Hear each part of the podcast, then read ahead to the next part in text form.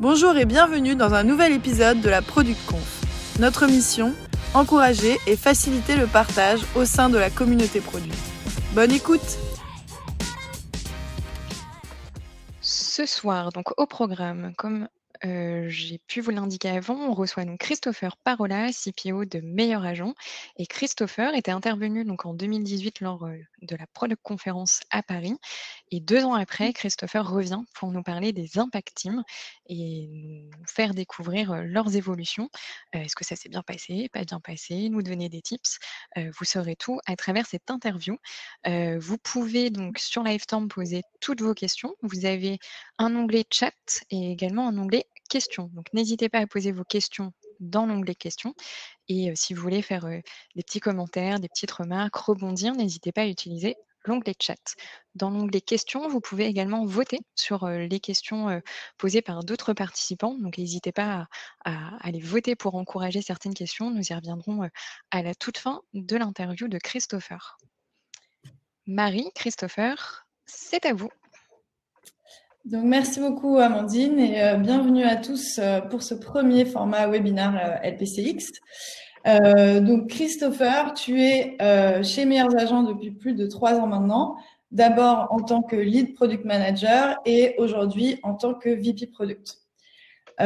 Comme l'a dit déjà Amandine, on fait un petit peu un écho avec un talk que tu avais fait avec Nicolas Baron, CTO de Meilleurs Agents, à la LPC il y a deux ans.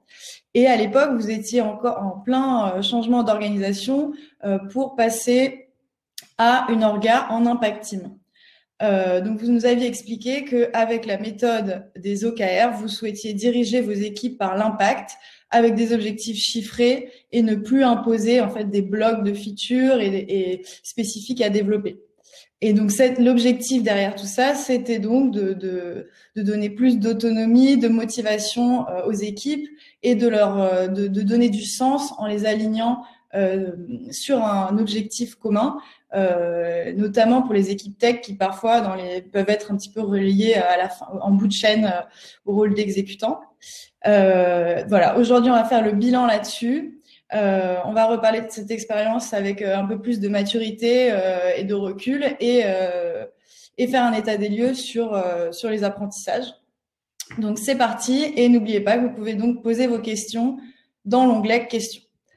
Est-ce que déjà, pour commencer, Christopher, tu peux nous rappeler ce qu'est une Impact Team, s'il te plaît? Bien sûr, avec plaisir. Et bonsoir à toutes et à tous. Je suis très content de, pouvoir échanger avec vous ce soir. Euh, alors, les impact teams, c'est euh, des équipes pluridisciplinaires, auto-organisées, en charge d'un objectif euh, chiffré clair. Donc, pluridisciplinaire, on va retrouver vraiment ce qu'on a dans les feature teams un peu classiques. un product designer, deux product managers, six à huit développeurs. Et quand on dit qu'elles sont autonomes et avec un objectif clair, on va en reparler après, mais on, a choisi en fait que ces équipes avaient vraiment une mission. Et cette mission, c'était pas un périmètre fonctionnel, mais c'était plutôt un objectif chiffré à atteindre. D'accord. Et donc, question, euh, commençons par le commencement. Est-ce qu'aujourd'hui, euh, deux ans après avoir présenté ça, vous êtes toujours organisé en impact team euh, chez Meilleurs Agents? Alors, ça aurait fait un, grand coup de vous dire ce soir, non, on a tout jeté. en fait, on voulait juste parler à la LPC. Non, mais on est toujours organisé en Impact Team. Aujourd'hui, on a, on va dire, 3,5 Impact Team. On est en train de construire la quatrième et d'ici la fin de l'année, on va construire la cinquième. Et donc, on a changé pas mal d'éléments. On va pouvoir en reparler ensuite, notamment sur l'organisation. Mais en tout cas, on, se tient à cette méthode. D'accord. Et du coup, pour, pour illustrer euh, cette méthode, on parle donc de diriger euh, les équipes par l'impact. Euh, on parlé de, de, la méthode des OKR pour fixer justement ces objectifs à atteindre. Est-ce que euh, tu peux illustrer ça en nous, en nous présentant les, les OKR que vous avez cette année, par exemple? Bien sûr, et, c'est un des premiers changements qu'on a eu. En fait, quand on est passé à la méthode OKR, la première année, on a eu beaucoup de mal à se limiter sur le volume d'OKR. Il faut se rappeler qu'on passait d'une roadmap figée donnée par le comité de direction à on leur disait, bon, maintenant, il n'y a plus que trois OKR ou quatre OKR, et puis c'est tout. Donc, ça a été très dur. Et quand on venait vous voir à la LPC euh, en 2018, on avait sept OKR. Et donc, ça n'a pas été une année très, très confortable avec tous ces OKR. Là, en 2020, on est content, on en a trois et ils ont vraiment euh, un KR qui est euh, chiffré et qui est mesurable assez facilement. C'est pas des KR qualitatifs qu'on a. Et donc, par exemple, je peux vous dire que côté B2C, notre objectif, c'est que les particuliers qui ont un projet de vente viennent et reviennent sur notre plateforme tous les mois. Et ce qu'on veut, c'est passer d'à peu près 180 000 particuliers qui reviennent chaque mois à 245 000 en janvier 2021. Ok. Et euh, est-ce que je sais que tu as aussi revisionné euh, ce, fameux talk de 2018. Euh, quel est le principal sentiment qui, t'est venu en voyant ça et, et par rapport à ce changement d'organisation? Bon, quand j'ai revu la vidéo euh, là récemment, je me suis un peu marré parce qu'à l'époque, avec Nicolas, on avait toute une partie de la, vidéo où on expliquait à quel point on croyait pas à, au remote. En fait, on pensait que pour faire ça, fallait être colocalisé. Donc bon, mais là, on fait ce, on est en train de faire ce webinaire. C'est un peu ridicule. Euh, avec le recul, ce qu'on aurait dû expliquer, c'est pas ça. En fait, euh, on, mise sur la colocalisation pour mettre en place un changement d'organisation. C'est-à-dire que si on avait été en remote un peu de gens en remote, un peu de gens euh, colocalisés, je pense qu'on aurait eu beaucoup de mal à basculer du mode de travail un peu classique avec la roadmap figée à ce mode de travail en impact team. Et le mmh. fait d'être tous ensemble, ça nous a permis vraiment de tester, d'adapter les choses au fur et à mesure. Et donc, voilà, cette colocalisation, elle nous permet ça. Après, là, on est tous en remote, forcé comme tout le monde depuis euh, quelques semaines. Et en fait, euh, ça roule très bien, les sujets avancent, on vient de valider la roadmap.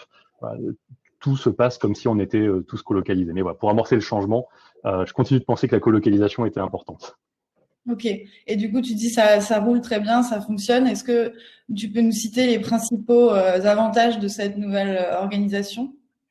Le, premier, pour moi, c'est vraiment l'autonomie qu'on laisse aux équipes euh, et qui fait que là, par exemple, dans cette période de confinement, bah, en fait, ça continue à tourner euh, sans avoir 50 meetings de synchronisation. Il y en a un peu plus, euh, mais c'est vrai que quand je parle à d'autres personnes qui sont aujourd'hui en confinement et donc en remote, j'entends beaucoup, j'ai beaucoup plus de meetings qu'avant, je dois tout valider, je dois tout montrer.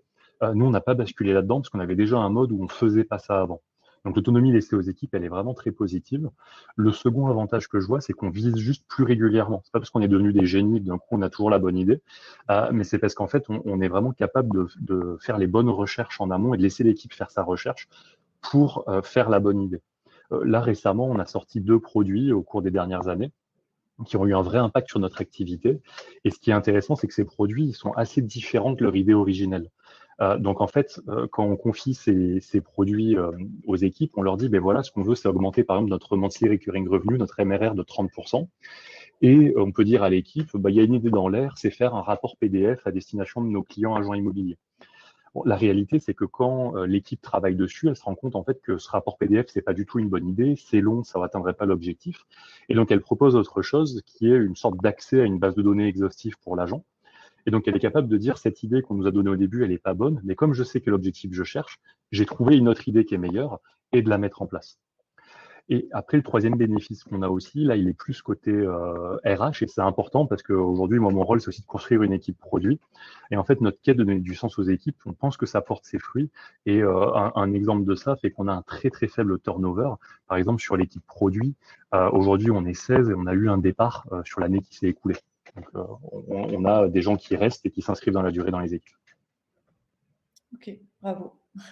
Euh, est-ce que du coup, tu peux aussi nous dire quels, ont été les, quels sont euh, les, les, inconvénients de cette organisation, quelles sont les, difficultés rencontrées Ouais, le, le, la première grosse difficulté, je pense, de cette organisation, c'est vraiment le côté humble qu'il faut avoir à tous les niveaux de l'entreprise. Et c'est pas facile euh, parce qu'il y a des entreprises où que ce soit le comité de direction ou euh, les product managers, les gens pensent qu'en fait leur rôle, euh, c'est d'avoir la bonne idée, de donner des idées tout le temps, tout le temps, tout le temps. Et là, en fait, on passe de ce mode-là où en fait le rôle devient de mettre en place un cadre et laisser les équipes expertes travailler dans ce cadre.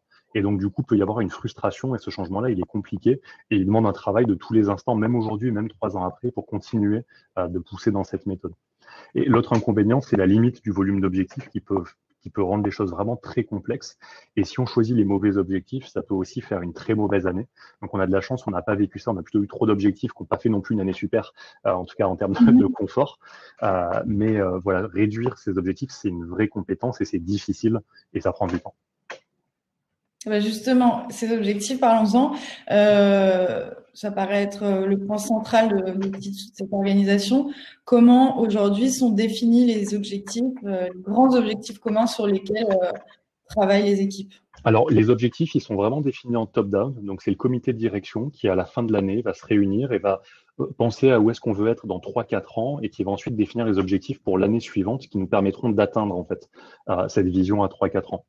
Et donc, du coup, c'est très, euh, c'est très, très euh, top-down. par contre, l'avantage de ça, qui est assez fascinant, c'est qu'en fait, quand on définit ses objectifs, on définit ce qu'on ne fera pas dans l'année. Et ça, c'est assez intéressant. En fait, choisir, c'est renoncer. C'est une superbe illustration de ça. et donc, du coup, on a trois objectifs. Et ça veut dire qu'on a ces trois objectifs, tout ce qui ne rentre pas dedans, on ne le fera pas dans l'année. Et donc, plutôt que d'avoir un comité de direction qui va valider tout le temps, tout le temps, tout le temps ce qu'on doit faire, on a plutôt un comité de direction qui euh, fixe un cadre et qui ensuite laisse les équipes travailler dans ce cadre. Et si euh, ça vous intéresse, j'ai publié aujourd'hui un article qui explique notre processus de roadmap, donc toutes les étapes qu'on met en œuvre pour atteindre une roadmap trimestrielle. Euh, il est un petit peu long, donc on ne va pas en parler dans le détail ici, mais voilà, n'hésitez pas à le regarder et puis à me poser vos questions ensuite. D'accord, ok, super. Bah, je pense qu'on va, on va poster du coup le lien euh, sur le chat tout de suite cet article. Et du coup, par rapport aussi au fait de renoncer, euh, euh de pas sélectionner toutes les idées, etc. Dans, dans ce dans ce talk en 2018, vous nous avez expliqué que il y avait un gros effort de communication à faire avec ce changement d'organisation, notamment sur les idées qui n'avaient pas été retenues et pourquoi. Euh, parce que en fait, comme vous expliquez que vous aviez plus une roadmap, une roadmap euh, pardon, de features, euh, mais vraiment d'objectifs, que les, les, équipes pouvaient décider de d'écarter certaines idées directement. Et, euh, et à l'époque, vous aviez dit que c'était frustrant pour euh, bah, des personnes du CODIR ou du reste de l'organisation qui d'habitude proposaient des idées et savaient ce qu'elles devenaient.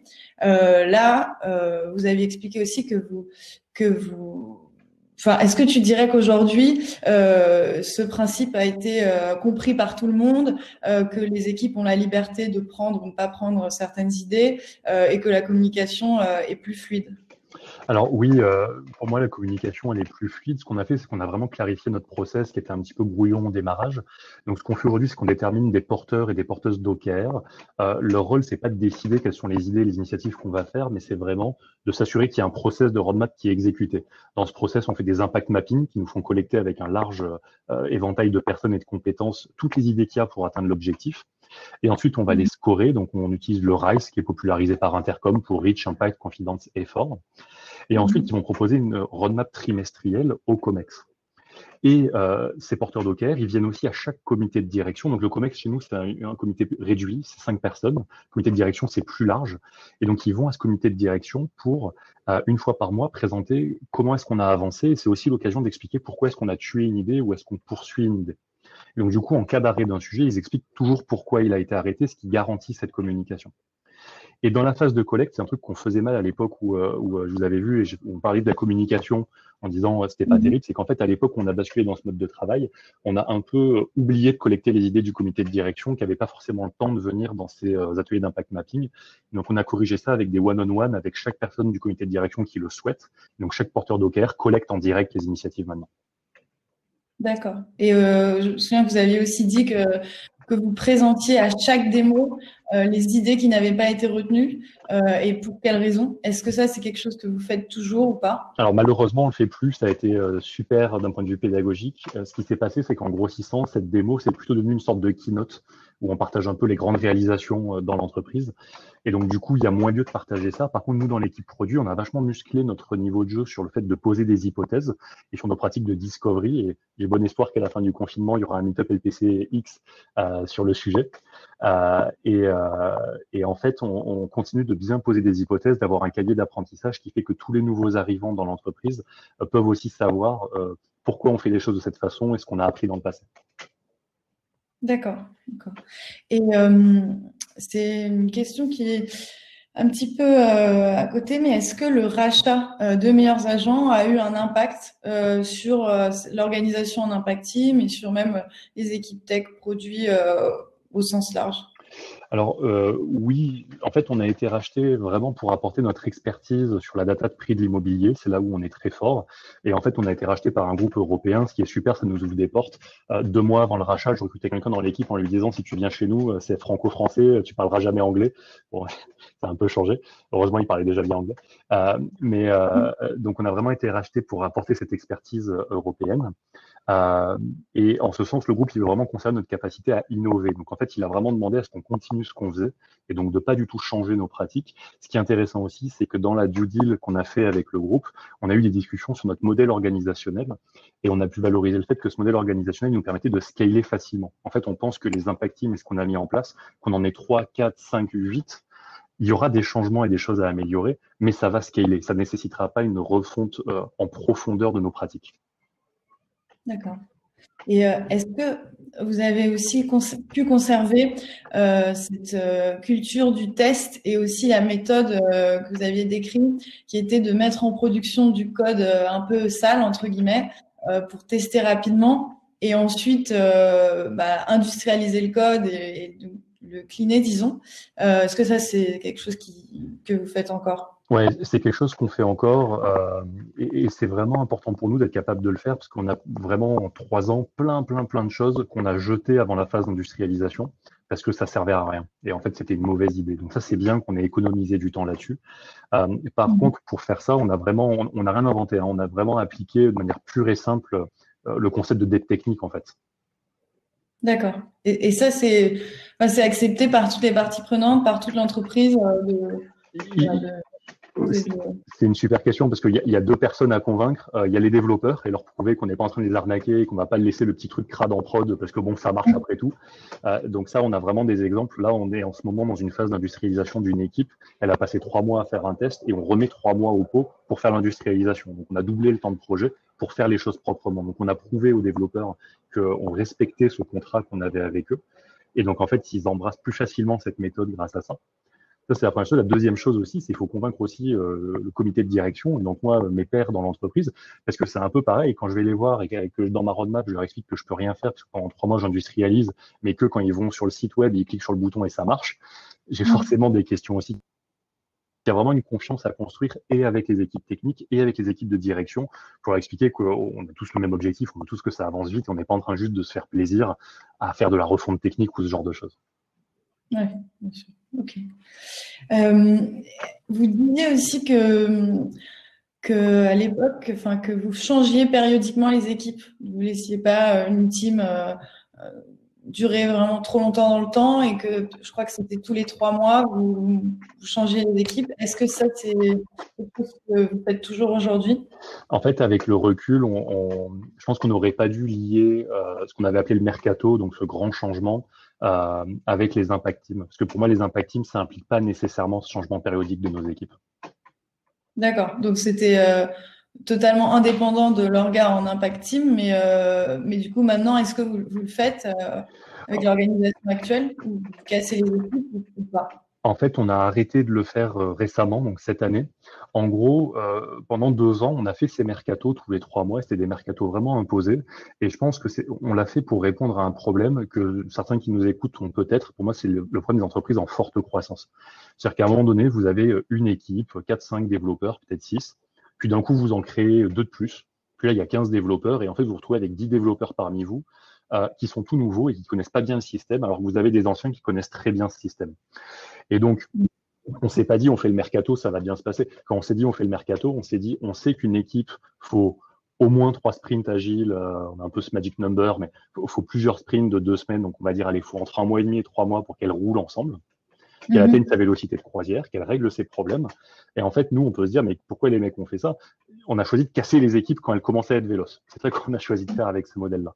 Mais en fait, on l'a fait en notre âme et conscience parce qu'on avait vraiment un enjeu de partager la connaissance et de s'assurer que le plus grand nombre de personnes dans l'entreprise allaient être capables d'intervenir sur toutes les parties du système. Et si on n'avait pas ça, nos impact teams, elles étaient très compliquées à mettre en œuvre parce que les impact teams, c'est pas un périmètre fonctionnel. Donc, c'est pas, toi, tu vas travailler sur euh, l'extranet B2B et toi sur le site web B2C. C'est à un moment donné, tu peux travailler sur les deux tout le temps. Et donc, du coup, on avait besoin de personnes qui savaient euh, maîtriser l'ensemble de la plateforme. Donc, on a sacrifié de la vélocité, en fait, de réalisation de, de projets et de produits pour aller plus vite sur de la connaissance partagée. Et maintenant, on a grossi, je vous l'ai dit, on a 3,5 équipes. Donc, même si on va jusqu'à 5 équipes, on a plus d'anciens que de nouveaux, entre guillemets. Donc, on s'est dit, OK, c'est le moment de plutôt figer les équipes. Ça va faciliter aussi le management des engineering managers qui sont dans chaque équipe et qui managent les développeurs. Et donc, le fait de figer ces équipes, ça nous permet en fait de garantir que l'équipe va être véloce et qu'elle va avancer dans le temps. Donc maintenant, on est plutôt sur un mode du volontariat. Avant, on forçait les gens. Il y avait un peu un côté, euh, vous savez, euh, déménagement, je change d'école et je quitte mes copains. Il y avait un peu ce côté-là, tous les trois mois, on cassait tous les, toutes les habitudes de tout le monde.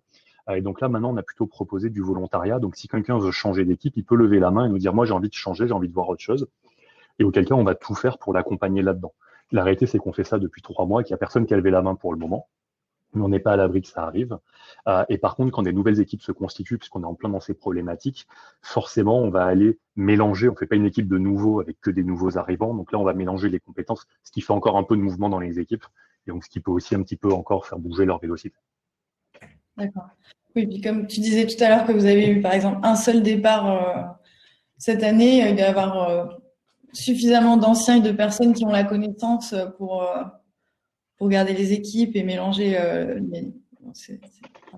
Est-ce que euh, tu peux nous dire quels sont vos challenges aujourd'hui et, euh, les points de douleur organisationnelle auxquels vous faites, vous faites face? Alors, le, premier, le premier point d'organisation, c'est qu'on est arrivé à une taille où en fait on a commencé à ouvrir des postes plus transverses. Donc, on a ouvert un poste de product analyst et un poste de product marketing manager. Donc, historiquement, euh, ce que vont faire ces personnes, c'était dans le périmètre des product managers. Comme chez moi, les product managers sont certifiés sous Google Analytics et la plupart d'entre eux savent faire du SQL, donc aller chercher en base leurs données et faire les analyses. Euh, mais en fait, en grossissant, comme je pense toutes les entreprises qui grossissent, on commence à sentir le besoin d'une part d'avoir de l'harmonisation par moment, et d'autre part, euh, d'avoir en fait des, euh, des personnes qui suivent dans le temps. C'est-à-dire que l'organisation qu'on a aujourd'hui, je pense qu'elle est très forte pour que quand on a un objectif, on sache l'atteindre. Une fois que l'objectif est atteint, on va aller sur l'objectif d'après. Et, et, on n'a pas des périmètres figés, ce qui fait qu'il n'y a pas un product manager chez moi qui est en charge de vérifier que ce premier produit qu'on a lancé, eh ben, trois mois après, il tourne toujours pareil. Et mhm. du coup, avoir des profils transverses, ça va et nous aider à renforcer nos compétences, parce qu'en fait, on n'a pas toutes les compétences de quelqu'un qui fait du product marketing ou quelqu'un qui fait de la product analyse, donc on va progresser là-dessus. Donc ces profils transverses, ils ont une mission de, former l'équipe, euh, mais aussi de garantir un peu plus de suivi que ce qu'on peut avoir aujourd'hui avec notre dispositif.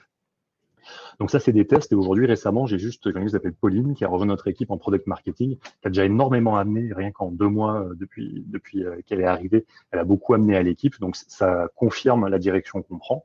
Euh, et là, on a réussi à très bien l'intégrer, mais c'est vrai que pour moi qui suis le patron de cette équipe, j'ai cette interrogation de comment bien les intégrer, à quel rituel ils participent. Ça, ça, chamboule un peu une équipe quand ça, ça, ça s'ajoute. Euh, l'autre chose aussi, c'est vraiment la formation des nouveaux arrivants. J'en parlais tout à l'heure sur le discovery. Euh, en 2020, vous demandez à tous les product managers de France est-ce qu'il faut faire du discovery? S'il y en a un qui vous dit non, je pense qu'il y a vraiment, il n'a pas lu grand chose ces dernières années sur Internet. Euh, par contre, quand il est en position, quand beaucoup sont en position de faire vraiment du discovery, il y a un peu le syndrome de la feuille blanche parce qu'il n'est pas très structuré discovery.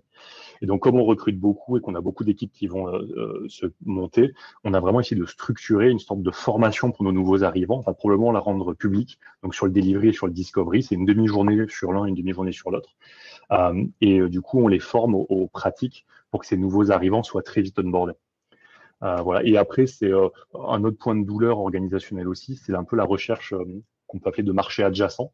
Donc chez Meilleurs Agents, on, a un marché euh, qu'on conquiert qui est le marché des agences immobilières. C'est un marché qui est fini, donc à un moment donné, il va falloir aller regarder ce qu'on appelle des adjacents.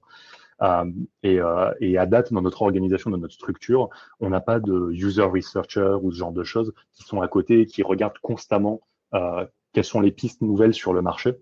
Et donc, du coup, ça, c'est un peu un challenge qu'on a. C'est un peu comment avoir plus de product stratégie dans cette organisation.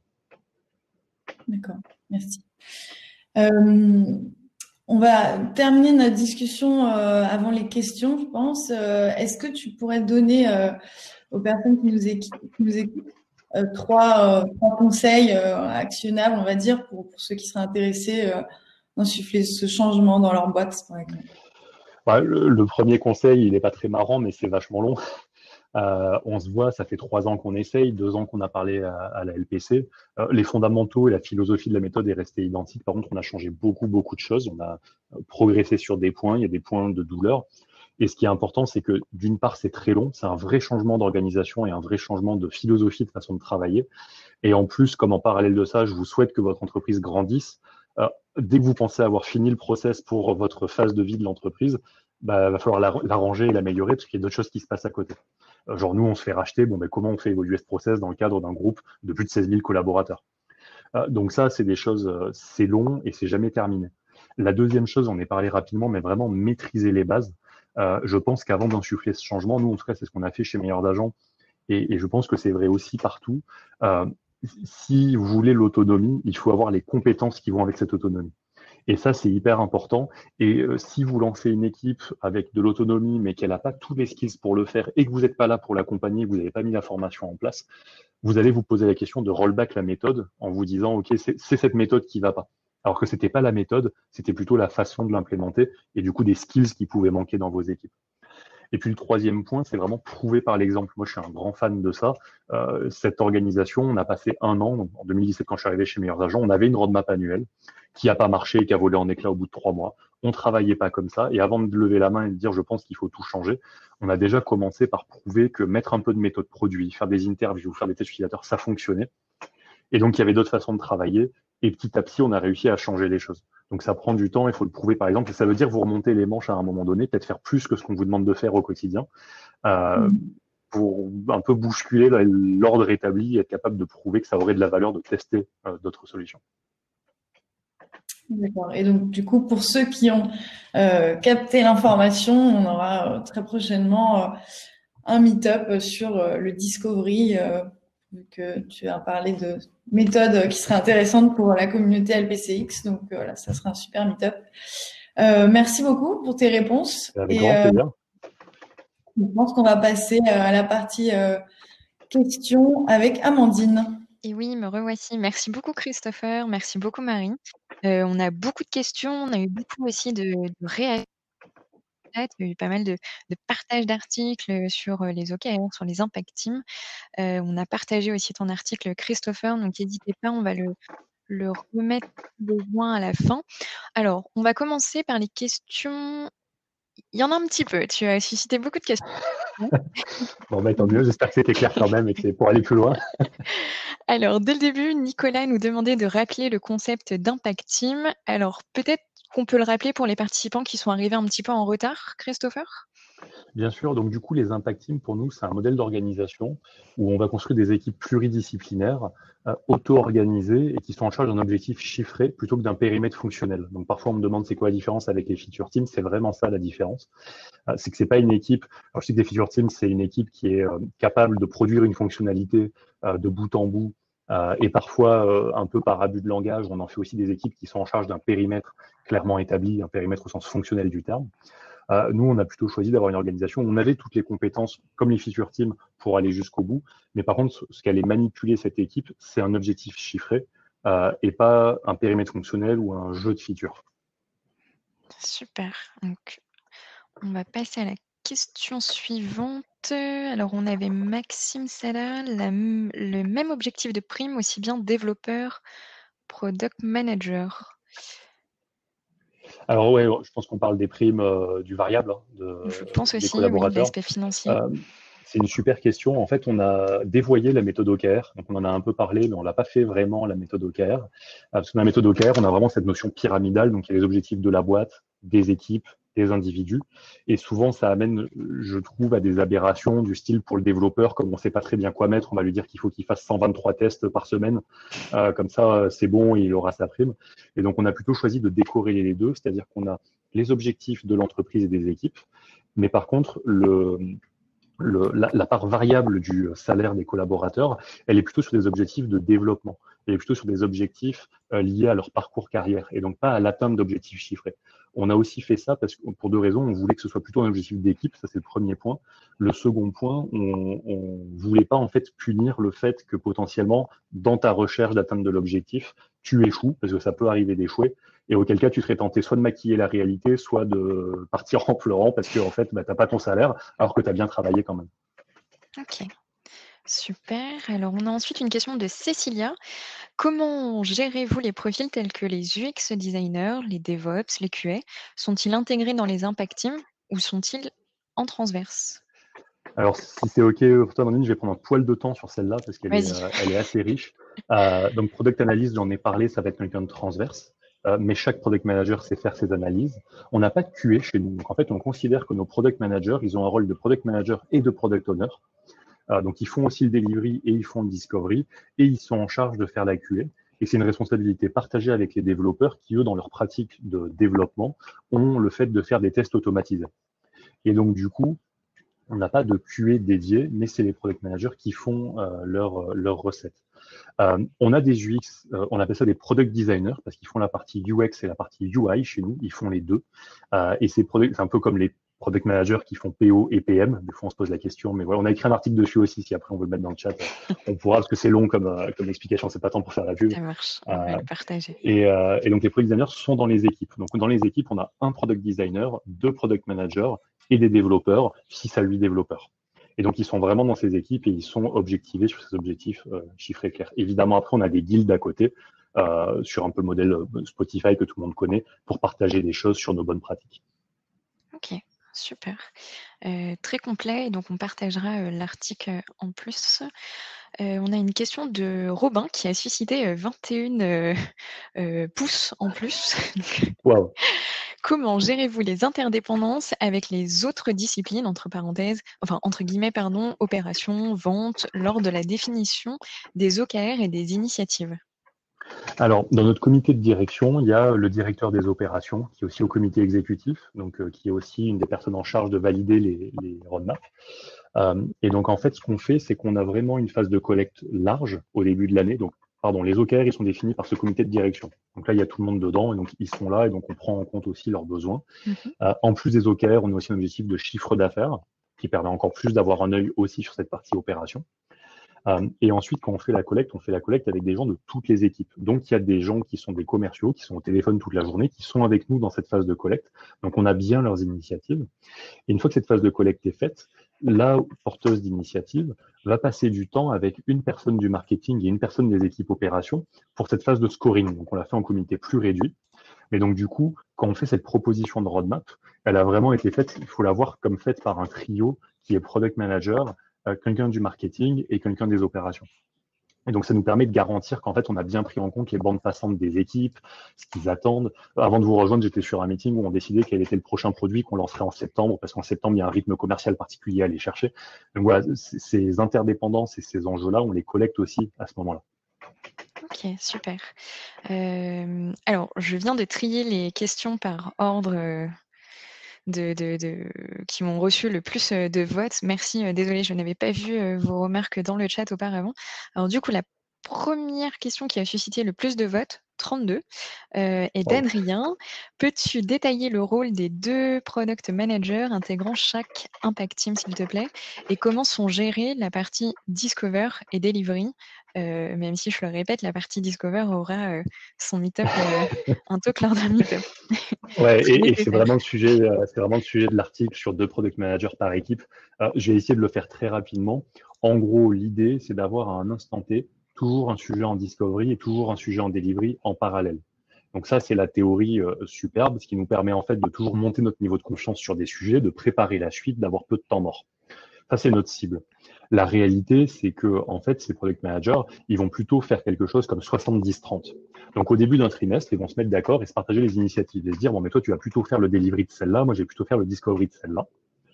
Mais s'il y a un moment intense en euh, delivery, par exemple, c'est la QA finale du projet, par exemple, c'est euh, toute la phase de story mapping au démarrage, en fait, ils vont s'y mettre à deux.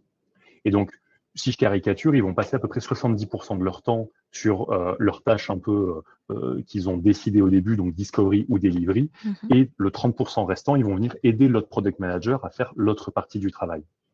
Ce qui est important avec ça, c'est qu'ils vont switcher, ils vont pas se passer le relais. Donc c'est pas moi j'ai fait le discovery et puis je te dis ce qu'il faut faire et maintenant débrouille-toi avec les devs. Ça c'est un peu les rôles dans les orgas où on a des PO même parfois des proxy PO, on entend ces termes-là. Ça on n'a pas voulu le faire. Ce qu'on a voulu faire, c'est vraiment avoir cette rotation euh, notamment parce que ça permet, et d'une part, aux deux product managers de monter en compétence sur les deux, et aussi parce que celui qui a fait le discovery, c'est sûrement le plus à même de prendre les bonnes décisions dans le feu de l'action, dans le delivery. Ok, très, très clair. Donc n'oubliez pas de voter sur les questions si vous voulez qu'elles remontent le plus possible. On va passer à la seconde question. Donc c'est de Mathieu. Entre le moment où vous avez défini les OKR, combien de temps laissez-vous à l'équipe pour faire sa recherche et lui permettre de challenger l'idée initiale, trouver une solution qui va le mieux pour driver l'objectif business? Super bonne question et, assez compliquée. Par exemple, pour rien vous cacher, on est en retard tous les débuts d'année parce qu'en fait, le comité de direction tarde un peu à valider les OKR de l'année. Et donc, du coup, souvent, on livre les OKR juste avant Noël. Et donc, en fait, notre premier trimestre, la roadmap du trimestre, elle commence réellement plutôt en février. Euh, donc on se recale sur le deuxième trimestre. Donc ça c'est pour être complètement honnête avec vous. Après c'est pas trop grave parce que je connais pas beaucoup d'entreprises où vraiment les projets s'arrêtent au, au, 1er janvier parce qu'on a dit que c'était la fin de l'année. Donc il y a toujours du reliquat, donc on, ne se tombe pas les pouces sur le mois de janvier, on fait pas tous du ski, on, bosse. Euh, et, par contre, après, une fois qu'une initiative est donnée à une équipe, en fait, ça va vachement dépendre du niveau de confiance de cette initiative. C'est-à-dire qu'il y a des initiatives où on sait qu'il faut la faire parce qu'on a déjà mené des études dans le passé, on a déjà des insights, et donc en fait, on est plutôt sur comment bien la faire, donc plutôt sur de la conception de l'initiative. Et puis on a d'autres sujets où euh, on va plutôt confier à l'équipe une, une, question un peu globale.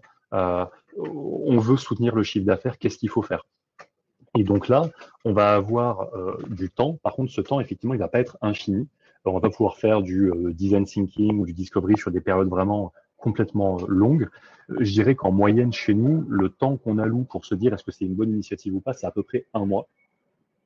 Et après ce mois, c'est plutôt un mois pour se dire, OK, est-ce qu'on continue de la creuser? Après, une fois que ce mois est fini, ça change pas qu'il faut faire des tests utilisateurs, des tests de willingness to pay, des études de marché, etc. Mais on se donne un mois pour se mettre un bon niveau de confiance avec un peu de quali, un peu de quanti, etc. Très bien. Alors la question de Robin, on a répondu. On a une question de Laure. D'après toi, à partir de combien de personnes côté produit, donc PM, euh, design, tech réunis, une organisation en impact team vous te semble-t-elle intéressante à mettre en place? Et est-ce que tu peux rappeler en parallèle combien vous êtes euh, chez Meilleur Agent?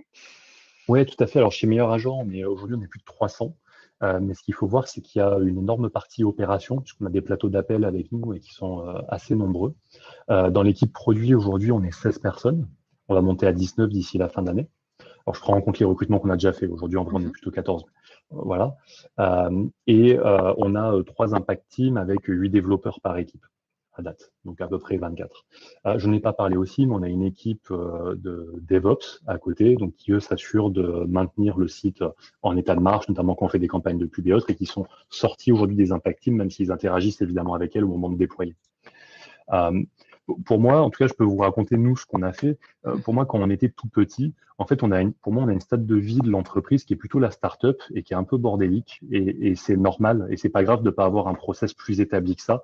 Et d'ailleurs, à ce stade de vie, on a souvent des cofondateurs qui, en fait, euh, a pris en charge la vision produit sans vraiment faire du produit, mais la vision produit et du coup, qui fait appliquer sa vision. Et donc, du coup, je pense que c'est plutôt quand on a deux équipes qu'on va commencer à se poser des questions d'interdépendance, euh, d'objectifs distincts, c'est plutôt à ce moment-là. Donc, je pense qu'il y a des principes que je vous partage là qu'on peut faire dès le début, euh, faire bien du produit, euh, même si au démarrage, quand c'est un peu la phase bordélique, on peut se dire c'est une perte de temps de faire du discovery ou de faire de la recherche. Je pense que c'est faux et qu'au contraire, on en gagne parce qu'on baisse le gâchis. Euh, mais pour vraiment mettre en place ce type d'organisation, je pense que c'est au moment où on a un peu deux équipes avec ces trois produits et huit développeurs, donc allez, 22, 20, 22 personnes c'est très à la louche, hein, je suis obligé de répondre oui, et puis approximativement, ça dépend, euh, mais ça dépend beaucoup ça des dépend, Je pense aussi euh, du secteur de la boîte, de, du type de produit sur lequel on, évolue. Euh. Mais, merci pour ta réponse, Christophe. Alors, encore, il nous reste encore quelques minutes. On va prendre encore quelques questions. Celle de Sébastien. pour toi, quelles sont les questions à se poser avant de prendre la décision de basculer en Impact Team? C'est top. Les questions à se poser pour moi, c'est à quel niveau de maturité on en est déjà dans l'équipe produit? J'en ai pas mal parlé, mais en fait, je pense que si on n'est pas très solide sur nos gammes, euh, cette phase de changement, elle va être très difficile.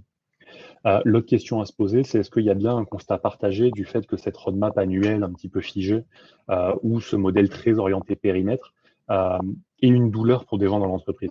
Parce que si tout le monde est content avec ça et ça va, ça va être très compliqué de le changer. Et donc, du coup, pour le changer, il va plutôt falloir commencer par montrer qu'il y a d'autres façons de faire avant d'insuffler vraiment le changement. Ok, ça marche. Alors, on a juste eu une petite remarque par rapport à la précédente question. Euh, trois impact team, mais tu as parlé de 16 personnes, enfin bientôt 16 personnes au produit avec 2 PM par impact team. Mais alors, qui sont les autres personnes et que font ces personnes? Qui sont... Oui. Alors, euh, j'ai, euh, il y a dans l'équipe euh, récemment, on s'est aussi organisé pour avoir le même modèle d'organisation sur une équipe qui faisait des outils internes. Donc, on avait une, une équipe outils internes qui était un petit peu décorrélée aujourd'hui de ses pratiques, comme c'est le cas dans beaucoup d'entreprises. On a plutôt choisi de reprendre le même modèle. Donc, on n'a pas de product designer dans cette équipe. Par contre, on a euh, product manager. Mhm. Euh, il y a euh, donc Pauline, notre product marketing manager.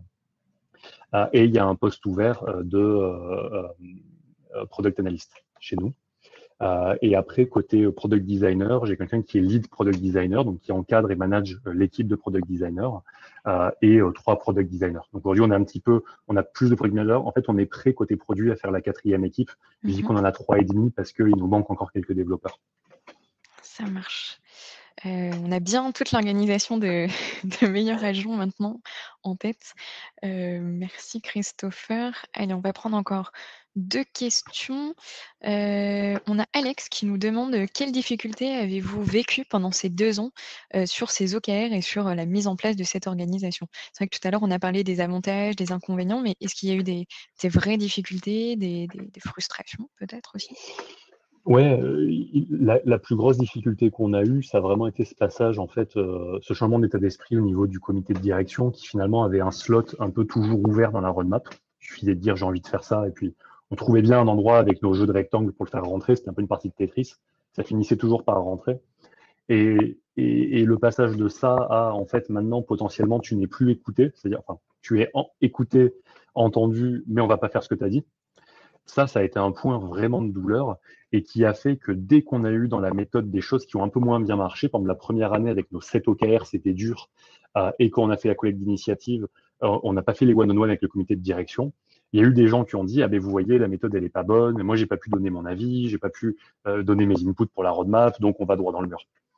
Et, ça, et, et je diabolise pas du tout notre comité de direction, c'est que des gens avec qui je travaille encore, donc je me permettrai pas de dire ça si euh, si euh, c'était pas euh, intéressant pour nous aujourd'hui. Là où c'est intéressant, c'est qu'en fait c'est plutôt nous qui avons raté des étapes. Euh, on a raté notamment l'étape de cette collecte et on a raté une étape de communication au début. Et ça, ça a été très dur. Et c'est ce que je disais tout à l'heure. Ça a été tellement dur qu'en fait, quand c'est dur, on est tenté d'abandonner et de se raccrocher à ce qu'on connaissait, même si c'était un optimum local et pas le parfait optimum pour la boîte. Bah, ça marchouillait un petit peu avant quand même. Donc, on n'avait pas ces problèmes. Donc, si on y retournait, quoi, c'est tentant. Ça marche. Et alors, allez, on va prendre une dernière question, notamment sur les outils. Et peut-être que tu auras des, des, des recos à nous faire, surtout en cette période euh, euh, de remote. Euh, est-ce que tu utilises, enfin, est-ce que avec tes équipes, vous utilisez des outils en particulier et notamment sur le suivi euh, de, de vos OKR enfin, Comment vous vous organisez aujourd'hui? Et encore plus avec le confinement Alors, en fait, on est, on est euh, très, très peu orienté euh, outils. Donc, euh, bon, avec le confinement, on a retravaillé pour faire nos tests utilisateurs à distance, etc. Puis ça, on pourra en parler un petit moment. Mais vraiment, sur le sujet des OKR, euh, en fait, on a euh, chez nous mis en place une BI euh, avec Tableau qui permet d'aller faire de la requête euh, dans une source de données unique. Avant, on avait de la donnée, mais elle était euh, pas unique. Donc, en fait, des fois, on n'avait pas les mêmes chiffres entre les équipes. Ça, c'était une complexité. J'aurais pu en parler tout à l'heure. C'est un point qu'on a traité. Euh, et donc, en fait, c'est euh, chaque porteur d'OKR avec euh, cette personne qui est product analyst. Donc, on n'a pas encore quelqu'un en interne dans l'équipe, mais on a un analyste de l'entreprise qui nous aide là-dessus. On va scorer, en fait, l'apport de chaque initiative par rapport à l'OKR. Donc, ça sous-entend d'avoir un OKR bien défini, bien chiffré, et que quand on le définit, on sache le mesurer. Donc, avoir un chiffre bien mesurable. Et ça nous permet, en fait, dès qu'on ajoute une initiative, de mesurer l'impact de cette initiative sur l'OKR. Et donc, en fait, l'outil qu'on a, c'est très, très bête, mais c'est euh, une bonne spreadsheet et un Google Slide pour aller le montrer au codir. Et chaque porteur d'OKR fait un gros boulot euh, pour faire, en fait, un tableau avec voilà les initiatives qu'on a fait, voilà l'apport sur l'OKR, euh, en pourcentage, en chiffres, en peu importe en quoi. Et donc, bah, on pense qu'il faut continuer, on est dans la bonne direction, ou ben là, en fait, on s'est planté. On voit bien que l'apport, c'est un pouillème de ce qu'on espérait faire. Ok. Très bien. Alors, on a Voilà. pas mal d'autres questions. Ce que je te propose, Christopher, c'est qu'on on, on va clôturer ce webinaire. On, on va laisser euh, Christopher euh, euh, retourner à ses occupations. marche. Euh, et ce que je te propose, c'est qu'on on peut quand même répondre aux questions euh, directement dans l'onglet. Donc, on va terminer le webinaire. Christopher euh, va répondre à, à quelques questions euh, supplémentaires. Vous allez pouvoir retrouver Alors, petite information, on peut aussi transférer toutes vos questions à Christopher et avec votre adresse email, puisse vous reprendre directement. Personnellement, personne ne m'a vu, je disparais. Ouais, avec grand plaisir, hein, n'hésitez pas. euh, je ne garantis pas le délai de réponse en ce moment, mais euh, je répondrai, ça c'est une promesse. Voilà pour la, la- la solution. Pour rappel aussi, vous pourrez euh, retrouver le replay de ce talk directement sur, euh, sur notre chaîne YouTube. N'hésitez pas à vous inscrire sur, notre, sur la page Meetup LPCX Paris pour suivre tous nos prochains événements et être prévenus lorsqu'ils seront disponibles.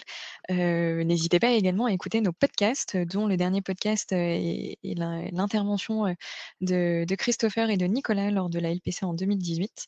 Et n'hésitez pas, comme toujours, à nous partager vos retours, vos envies de talk, de speaker. Si vous-même vous avez envie d'être speaker, n'hésitez pas à, nous contacter. Merci encore Christopher et à très bientôt pour de nouveaux LPCX en live.